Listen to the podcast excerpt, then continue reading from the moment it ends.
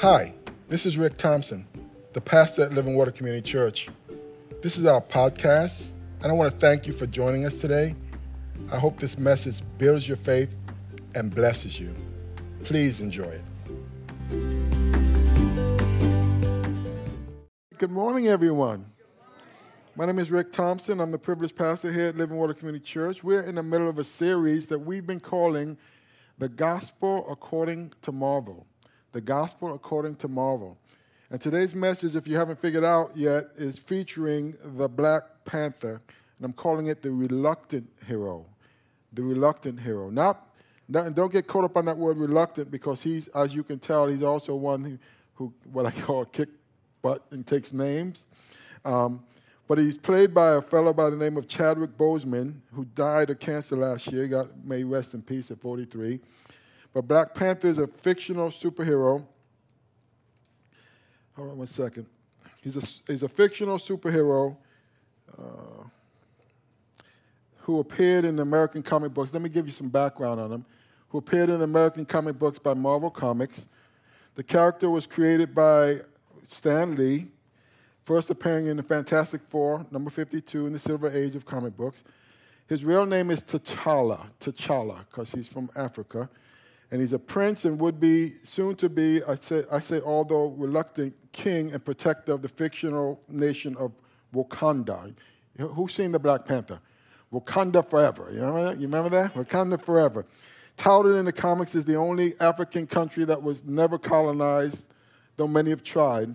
Some fun facts. A fun fact over the years, observers have drawn real world parallels between Wakanda and Ethiopia, which was never officially colonized but was occupied by Italy in the 1930s. So, to kind of give Wakanda even more cultural and technological significance, the, the first issue features a variety of attempted invasions by outside forces that soon discover why this place remains one of the few unconquered nations on the planet. It's, it's technologically, it's off the chain in, in, as far as their technology is concerned. Black Panther, another fun fact, was, was the first black superhero character in mainstream comics. Now, I call him the reluctant uh, would be king because he would have to take over. He's fighting uh, the Winter Soldier in that scene because he believes the Winter Soldier has assassinated his father, who is the king. So now he has to take over uh, the, the kingdom after the premature death and assassination of his father T'Chaka, followed by these constant threats and challenges to his kingdom that he has to deal with. Now, I've been saying every week that as we're looking at these characters, that oftentimes art sometimes imitates life, not, notwithstanding we just saw an assassination in Haiti. We need to be praying for Haiti, right? Because they assassinated the president. It's now in turmoil. But there was another man in the Bible that had to deal with constant threats to his person and his people as well. He, he too was, I would call, what I would call a reluctant hero that would end up doing great things for his people, so much so that the people tried to make him, tried to force him to be their king. In Judges chapter 8, it's on your outline. Let's make sure everyone has an outline. Raise your hand if you don't. Let's get one to you. But Judges chapter 8, it says, The Israelites said to Gideon, someone said Gideon. Gideon rule over us. Now, this is in chapter 8. You, your son, your grandson, because you have saved us from the hand of Midian. So we're going to the end of the story before we flesh out the story. But Gideon told them, I will not rule over you, nor will my son rule over you. The Lord will rule over you.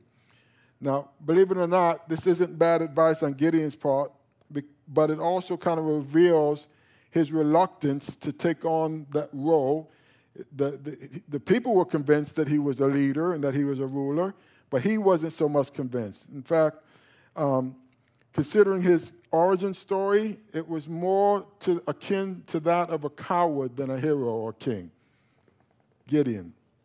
Now, he was a man of self imposed limits, barriers, and restrictions, so much so that when the God finally comes to him by way of the angel of the Lord and confronts him and, and addresses him as a mighty warrior, he basically says, Who, me? You, you've, you, you basically got me confused with someone else. And he didn't, he didn't just do that once, he did it twice. But before we jump into the main text, let's back up his story just two chapters and see how God transformed him literally from a zero to a hero. And he was that all along, but he never saw himself that way. And a lot of times we put, our, we put ourselves, we put limits on ourselves, and we don't see ourselves the way God sees us. And I, my hope is by the end of this message, we'll start to view ourselves the way God sees us. Amen? Amen? So in Judges chapter 1, verse 18, it says the Israelites did evil in the eyes of the Lord, and for seven years he gave them into the, into the hands of the Midianites. Question Who gave them into the hands of the Midianites? God did. God did. And I want you to take note of that, okay? Because we're going to circle back to that. Because the power of Midian was so oppressive, the Israelites prepared shelters for themselves in mountain clefts, uh, caves, and strongholds. Whenever the Israelites planted their crops, the Midianites, the Amalekites, and the other eastern peoples invaded the country. They camped on the land and ruined the crops. All, all the way to Gaza and did not spare a living thing for Israel, neither sheep nor cattle nor donkeys. They came up with their livestock and their tents like swarms of locusts. It was impossible to count them or the camels. They invaded the land to ravage it. So understand what's happening. Israel now, because of their, their disobedience or uh, because of where they are now with their relationship with the Lord, God would, God would many times, the relationship that he had with Israel was, as long as you're uh, doing what I'm telling you to do and obeying what I'm commanding you to do, my hand of protection will be over you. The moment you stop doing that, my hand of protection will be pulled back from you. Not because he hated them, because he wanted to get them back on track. Come on, somebody. And so, so now they are living in an impoverished situation. They're living in the land of Canaan that we talked about, the land that, that the, the ancestors had taken, Joshua had taken.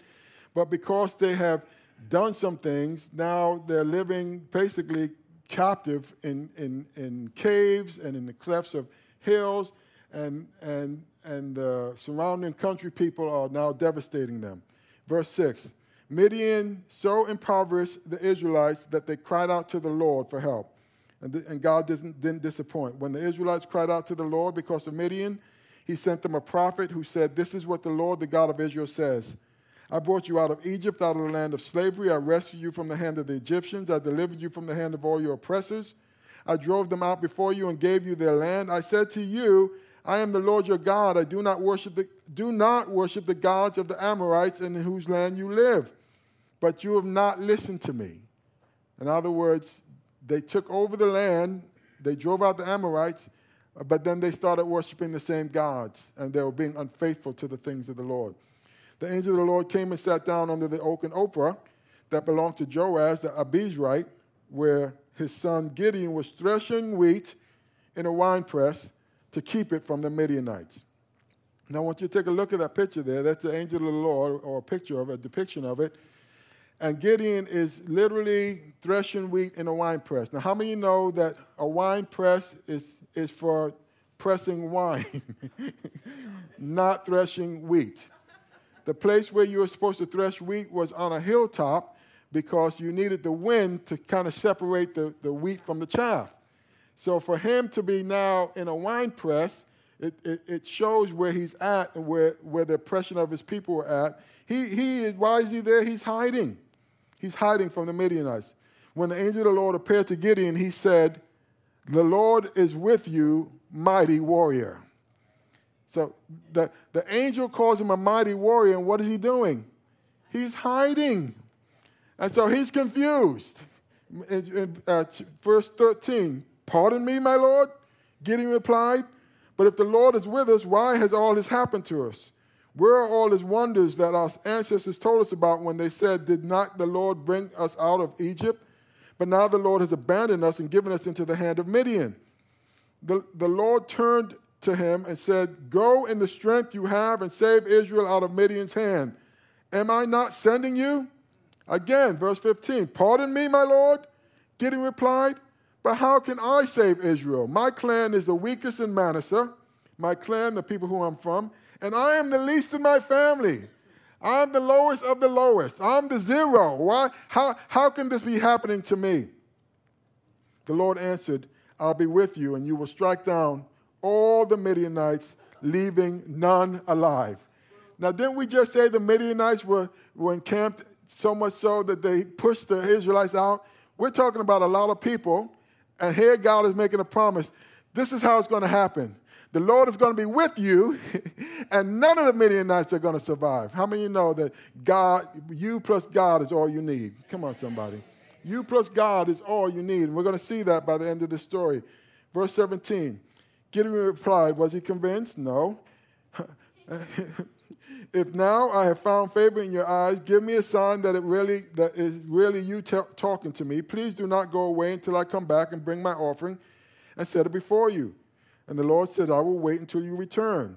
Now, if you read the rest of the story, we're going to find that Gideon took all sorts of convincing before he would take the limits, restrictions, and restraints off of himself. First of all, he thought he was going to die because he thought he saw the angel, he saw the Lord face to face, and they had a custom in their, in their belief system that if you, if you saw the face of God or the angel of the Lord, that, the, that was a precursor of you dropping dead. And so God had to convince him that he wasn't going to die. And then he says, You know what? I'm going to put the Lord to a test. I'm going to use a fleece or a woolen fleece to try to, uh, which kind of showed his further reluctance. In Judges chapter 6, verse 36, Gideon said to God, If you will save Israel by my hand as you have promised, look, I will place a wool fleece on the threshing floor.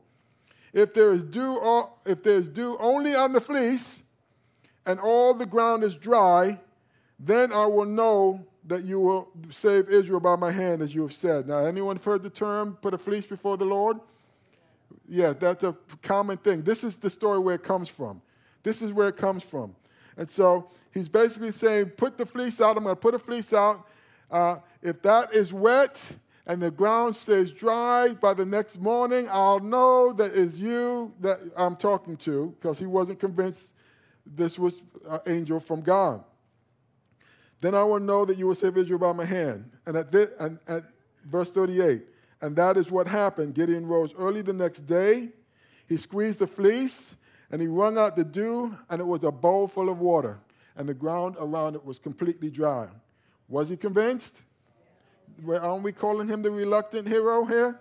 No. Verse 39 Then Gideon said to God, Do not be angry with me. Let me make just one more request.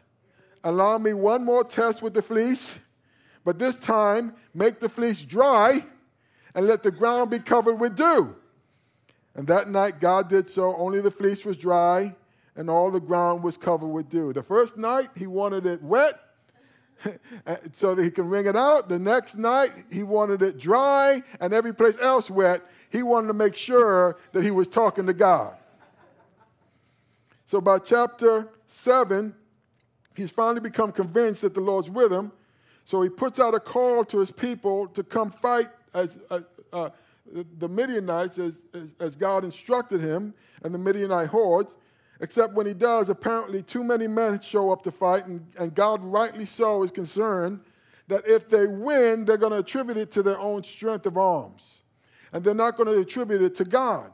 And so understand that God is always trying to get them back on track because they become idolaters, they become blasphemers, they become fornicators, following hard after the false gods of the land. We see that in Judges chapter 6. If we backtrack a little bit further, it says, That night this happened. God said to him, Take your father's best, seven year old bull, uh, the prime one, tear down your father's Baal altar, altar, and chop down the Asherah fertility pole beside it then build an altar to God, your, your God, on the top of this hill. Take the prime bull and present it as a whole burnt offering. Use firewood from the Asherah pole that you cut down. Gideon selected 10 men from his servants and did exactly what God had told him. But because of his family and the people in the neighborhood, he was afraid to do it openly, so he does it at nighttime. Early in the morning, the people in the town were shocked to find Baal's altar torn down, the Asherah pole beside it chopped down, and the prime bull burning away on the altar that had been built. And they kept asking, Who did this? Questions and more questions. And then the answer Gideon, son of Joash, did it.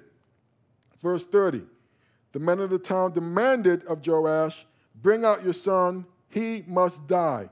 Why he tore down the Baal altar and chopped down the Asherah tree. But Joash stood up to the crowd, pressing in on him. Are you going to fight Baal's battles for him? Are you going to save him? Anyone who takes Baal's side will be dead by morning. If Baal is a god, in fact, let him fight his own battles and defend his own altar. And they nicknamed Gideon that day Jerub, Jerub Baal, because after he had torn down the Baal altar, he said, Let Baal fight his own battles.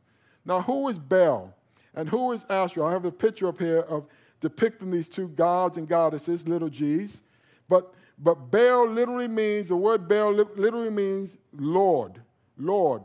And so he was considered the Lord or the God of rain, wind, and fertility. And because Canaan uh, depended on rain to kind of grow their crops and survive, he would have been one of the numero uno idols of the land. Asherah, the girl next to him on the right, was another popular deity in Canaan and was the goddess of motherhood and fertility. Depending on the tradition, she was either Baal's mother, his lover, or both. That's gross, right? Well, the two of them would mate. This is how it would happen, and this act would bring rain for the people and end the dry season. And this would explain why one of the most common religious rituals that, that happened around Baal and Asherah worship was sex with temple prostitutes. It was happening, uh, or they would erect these Asherah poles and they'd have orgies underneath these Asherah poles in high places. That's why God said, tear down the high places. Enemy always wants the high places. And God said, tear them down and set up your own, set up an altar for me. So after all, the, people kind of wanted to inspire Baal and Asherah to sleep together because they said that when that happened, that's when the rain would come. Now, Baal worship didn't end there. It also involved magic and it involved child sacrifice. Another image of Baal is this guy here. He's usually depicted with a human body and a bull or a goat's head with horns. And oftentimes, what they would do is they would take their live children and throw them into the fire with Baal. There would be a literally there would be a bloodbath as they're trying to in, invoke Baal to, to send the rain and to send the you know to send food for the crops and all these other things. They would literally throw their children in fire. How many know that God hated this practice? He absolutely hated it. Much like much like what's happening in our country today with abortion. Today it's more insidious because they take the babies right from the womb, and I promise you, this has been going on for years and years and years and years and years. The enemy has always been targeting the innocents and the innocent blood in the land. And you can understand why God wanted to end that religion and end that practice. This is an Asherah pole. This is what would, what would have been erected uh, up next to the Baal altar and it, and it stood high. And, and this is Gideon tearing them down. Took an axe to it all. At this, so Israel had gotten way off track, and God was being a good shepherd, and he was kind of bringing them back to the true God. And one way, again, he did that was by removing the, the hand of protection over them so that they would again cry out to him. So fast forward again, and he, and he raises up a reluctant hero, Gideon, who finally calls the people to arms like God instructed, and they showed up in mass. But there was too many of them. And God says again, we got to thin out the, the herd. In, in Judges chapter 7, verse 1. Early in the morning, Jerubbaal, that is Gideon, and all his men camped at the spring of, Je- of Harod. The camp of Midian was north of them in the valley near the, the hill of Moreh the Lord said to Gideon, You have too many men. I cannot deliver Midian into their hands, or Israel will boast against me, saying, My strength, my own strength, has saved me. Again, it, would, it, it wouldn't have done what God wanted. They would have just said, You know, we, we, we're the ones that did it, and they would not have attributed it to God. So now announce to your army, listen to this anyone who trembles with fear may turn back and leave Mount Gilead. So 22,000 men left while 10,000 remained. So how many men showed up? 32,000 men showed up when Gideon put out the call to fight the Midianites. But when God says, if anyone is afraid and trembles with fear, I mean, they're afraid, send them home, okay? 22,000 of the men left while 10,000 remained. But the Lord said to Gideon, there are still too many men.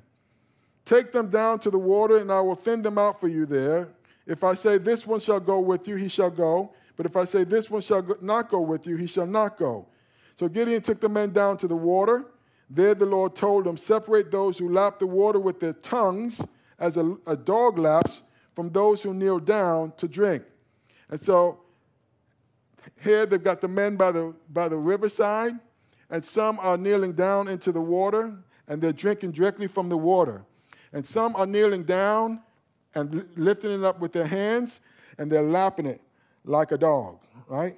God, God told them, separate the ones who lap, who keep their eyes up and looking around and are aware from those who go down to the ground and start drinking that way. 300 of them drank from cupped hands, lapping like dogs. Verse 6. All the rest got down on their knees to drink. So 9,700 kneeled down to drink. Only 3,000 of them kept their wits about them, was aware of what was going on around them. And God said to Gideon, the Lord said to Gideon, with the 300 men that lapped, I will save you and, and give the Midians into your hands. How many know that God don't need a big army? Come on, somebody. Come on, somebody. He just whittled it down from 32,000 to 10,000. From 10,000, he said, to 300. Because the, the operative person who's going to win the battle is not going to be the strength of arms, it's going to be the strength of his arms. Amen? We're talking about a big God. And so, with 300 men that lapped, I, I was saved. Gideon sent, verse 8, so Gideon sent the rest of the Israelites home, but kept the 300, who took over the provisions and the trumpets of the others. Now the camp of Midian lay below them in the valley. During that night, the Lord said to Gideon, Get up, go down against the camp, because I'm going to give it into your hands. Now, mind you, it's a horde. It's thousands and thousands. There was even more than the 32,000 that they had. If you are afraid, if you are afraid to attack, go down to the camp with your servant Purah and listen to what they are saying. Afterwards, you will be encouraged to attack the camp. So he and Purah, his servant, went down to the outpost of the camp. The Midianites, the Amalekites, and all the other eastern people had settled in the, in the valley, thick as locusts. The camels could no more be counted than the sand on the seashore. And Gideon arrived just as a man was telling a friend his dream. Listen to the dream. I had a dream, he, he was saying. A round loaf of barley bread came tumbling into the Midianite camp. It struck the tent with such a force that the tent overturned and collapsed. Verse 14. So his friend responded, this can, be, this can be nothing other than the sword of Gideon, son of Joash, the Israelite. God has given the Midianites and the whole camp into his hands. So God caused them to have a dream, and the dream was this loaf of bread that rolled into the things, and they interpreted it as, uh, as Gideon is going to be rolling all over them. And Gideon was spying out the land and listening and heard them say this. When Gideon heard the dream and its interpretation, he bowed down and he worshiped and he returned to the camp of Israel and he called out, Get up! The Lord has given the Midianite camp into your hands. And dividing the 300 men into three companies, he placed trumpets and empty jars in the hands of all of them with torches inside. Watch me, he told them. Follow my lead. When I get to the edge of the camp, do exactly as I do. When I, when, when I and all who are with me blow our trumpets, then from all around the camp blow yours and shout for the Lord and for Gideon. Now understand what's happening here. He, he, now he's down from 32,000 and then 10,000 to 300. Now he divides the 300 into 100 squads, uh, uh, squadrons of 100, and he surrounds the camps of the Midianites. He, he gives each man a trumpet, and he gives them, a, a, what are we calling this? A jar, and a, with a torch inside. And they gather around, and now they have this torch. They can't, people can't see the torch. And he says, when I give the signal, now listen, he says, watch me, follow my lead. When I get to the edge of the camp, do exactly as I do. When I and all who are with me blow the trumpets, then from the camp blow yours and shout for the Lord and for Gideon. Verse 19. Gideon and the hundred men with him reached the edge of the camp at the beginning of the middle watch, just after they had changed the guard. They blew the trumpets and broke the jars that were in their hands. So when they broke the jars, all of a sudden, now imagine the scene, all of a sudden, all around them, it looks like torches are being lit up. Everything all around them. All right? They can't tell what's going on. The Midianites just see uh, this side, there's 100 torches. They're, uh, they're, hearing all this trumpets being blasted. On that side, there's, there's torches. On this side, being torches, and people are screaming and crying out. So the three companies blew the, the trumpets and smashed their jaws, grasping the torches in their left hands and holding in their right hands the trumpets. They were to blow. They shouted, A sword for the Lord and for Gideon. Watch this. And while each man held his position, held their position around the camp, all the Midianites ran, crying out as they fled. When the, when the 300 trumpets sounded, the Lord caused the men throughout the camp to, to what? To do what? To turn on each other with their swords. So God released a confusion in, into the camp of the Midianites, and they started swinging wildly with their own swords against each other. The army fled with, with Beth Shittah toward Zarephath as far as the border of Abel Meholah near Tabbath. Easy for you to say. Israelites from Naphtali, Asher, and all Manasseh were called out, and they pursued the Midianites. Gideon sent messengers throughout the hill country of Ephraim, saying, Come down against the Midianites and seize the waters of the Jordan ahead of them as far as Beth Barah. So all the men of Ephraim were called out, and they seized the waters of Jordan as far as Beth Barah. And they also captured two of the Midianite leaders, Oreb and Zeb. They killed Oreb at, at the rock of Oreb and Zeb at the winepress of Zeb. And they pursued the Midianites and brought the heads of Oreb and Zeb to Gideon, who was by the Jordan. And that's when we get to chapter 8, when they wanted to make him the king. But by that time, it was all wrapped up. Now, you can read the rest when you get a chance. But God delivered Israel, the Israelites, listen to me, with just 300 men. And at the same time, at the same time, he would deliver our reluctant hero Gideon from his bondages of self imposed barriers and limitations. Now, my question to you this morning, after saying all that, what caused Gideon to be so limited at the first place? What caused them to be so limited at the first, in the first place? Fear, right? He basically kept looking at his circumstances rather than looking at his God. Right? You would agree with me on that one, folks? We need to stop focusing on how big our problems are, and we need to start focusing on how big our God is. Your God is bigger than your problem, amen? He's bigger than your problem. Now, if we are going to go move from a zero to a hero like Gideon, we're going to do a couple, three things. And I want you, this is where I want you to write them down. Number one, number one, eh, if we're going to take the limits off of ourselves, we're going to start to believe God for the impossible in our own lives. As far as I'm concerned, listen to me, I don't care what you're facing, what, you, what you're going through. It ain't over till it's over. Amen? Amen? It's not over till it's over. As long as there's breath in your lungs and, and, and, and you can still function and God has given you another day, it ain't over till it's over. Jesus said if we would have the faith of a mustard seed, we, we can speak to the mountains, okay? We can speak to the mountains and command it to be moved. My prayer is that we would start to speak to the mountains that are in our lives and we start to command these things to move. The mustard seed was the smallest seed on the planet. And Jesus said, That's all you need to start to see the hand of God start to move in our lives. We need to start believing God for, for, the, for the impossibles in our lives. Amen? Number two, we need to rely more on God's abilities and less on the obstacles in front of us. Rely more on God's abilities and less on the obstacles in front of us. Last I checked, what's over our heads is still under his feet. Do you believe that? And, and, technically, listen to me, the Bible says we are seated in Christ in heavenly places. Again, I didn't say it, the Bible says it. Ephesians chapter 2, verse 6 and 7. It says, And God raised us up with Christ and seated us with him in heavenly realms in Christ Jesus. Where are we seated? With whom? With Christ. In order that in, in the coming ages he might show the incomparable riches of his grace expressed in his kindness to us in Christ Jesus. So, if our situation is under his feet and we've been seated with him in Christ, it's under your feet too. I'm just saying. Right, let's just get some perspective here. God put us in Jesus.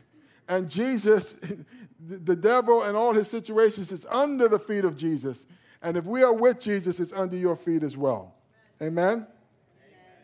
Amen. And, and then, and so we need to start believing that and trusting that, that the God who brought us to that situation that we're, we're dealing with is going to bring us through it.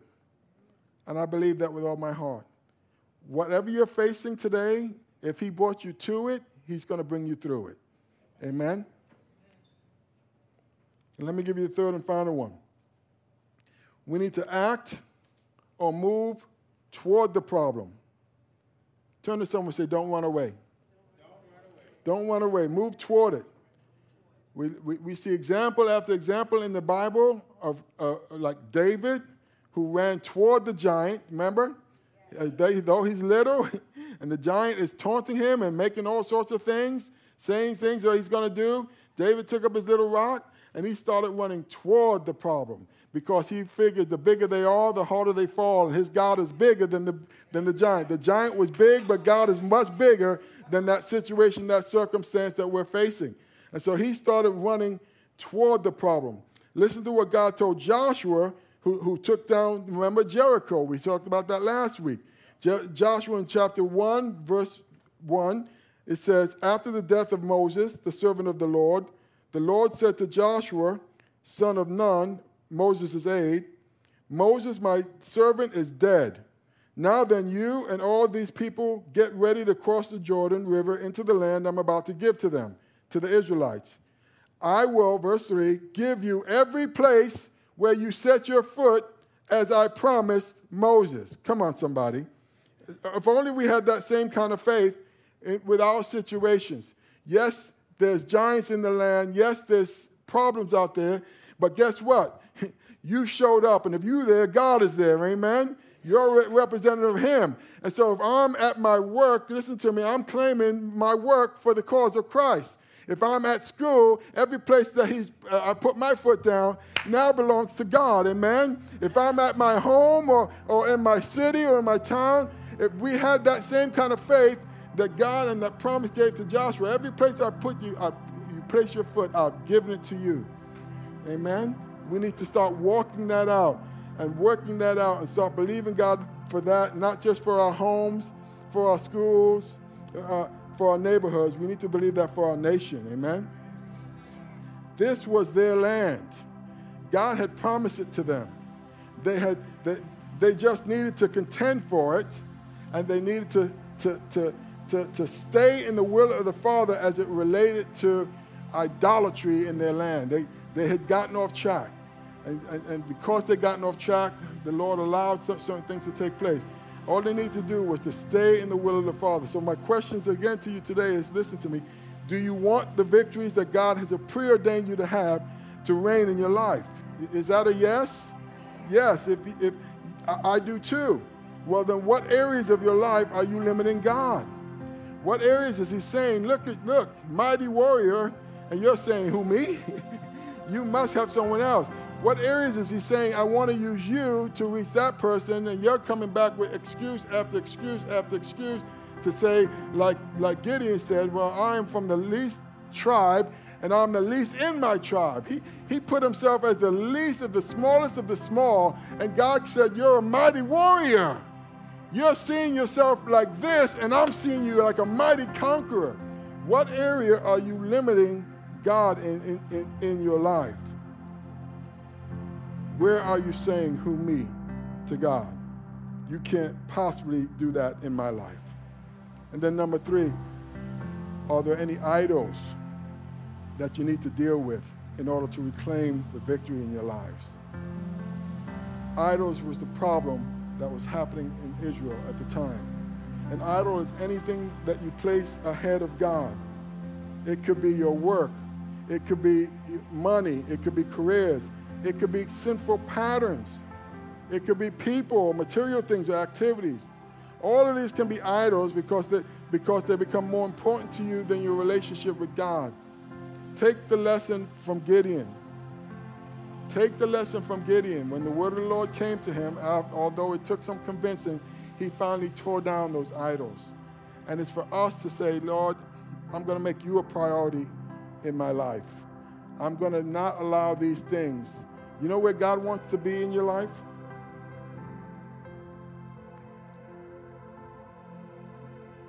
He wants to be number one.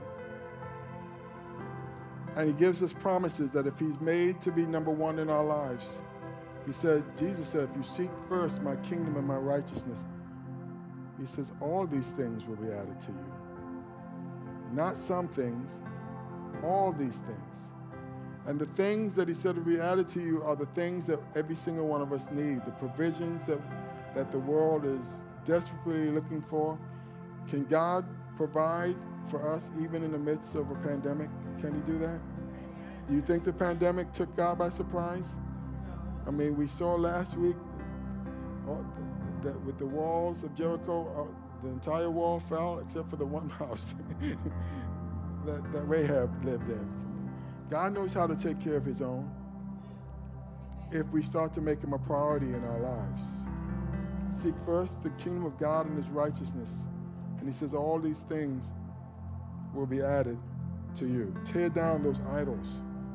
And then, secondly, don't be a reluctant hero. Begin today to start telling God yes and, asking Him to remove the limits. And understand this God doesn't need an army to accomplish His work. He don't need a big army, right? He, t- he sent the he sent the uh, from 30, he whittled it down from 32,000 to, to to 300 people.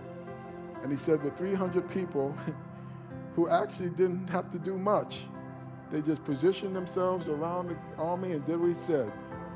Break the, break the vessel, put, uh, pull out the torches, and shout for the Lord. Come on, there's a victory in our shout. There's a victory in our shout. Come on, somebody. And he says, now, now, now, when you start to do what I say, he said, then I'm going to start to fight your battles. Oh, my goodness. Oh, my goodness. And when God fights our battles, if God is for us, who can be against us? Amen? Amen? To God be the glory. If God be for us, who can be against us? But it all starts with a personal relationship with Jesus. It all starts with Him. It all starts by humbling ourselves and saying, I need Christ in my life because that's the first thing that God puts out. He says, I'm giving you my son, and what are you going to do with him? And so as we come to the close of this service, if we're going to go from a zero to a hero, if we're going to start to see ourselves as the people that God called us to be rather than which was the problem of the Israelites. They saw themselves as grasshoppers. Uh, Gideon saw himself as the least in the kingdom, and God saw him as a mighty warrior. We're going to start to change that stinking thinking, and we're going to start to submit ourselves to the leadership of the Holy Spirit in our lives. But it starts with saying yes to Jesus. That's where it all begins. That's where it all begins. And then every day, uh, let your yeses be no, more than your no's to the Lord. Amen. And then you're going to start to see yourself walking into, into the will. You're going to start to see yourself every place you put your, your feet. God says, I'm giving, I've given this to you. And I'm going to start to fight those battles for you. Amen. Let's bow our heads and close our eyes. If we've not yet asked Christ to come into our lives, to come into our hearts, like I said, that's where it begins. Say something like this from your heart. Say, Heavenly Father, I come before you today and I ask you to be my Lord and to be my Savior. I don't want to be a reluctant person in your, in your kingdom. Today, I willingly submit myself to your plans and your purposes in my life. Fill me with your spirit, with your power, with your love Help me to believe you for the impossible, rely on you and your abilities more than the obstacles that are in front of me. And help me not to run away from my problems, but to run toward them, believing, Lord, that the bigger they are, the harder they fall. Not because I'm strong, but because you're strong. And so, Father, I pray, I pray that for all your children here today, Say, fill me with your spirit, Lord. Fill me with your power. Fill me with your love. From this day forward, I commit my life to you. I recommit my life to you. In Jesus' name I pray. And we all said, Amen.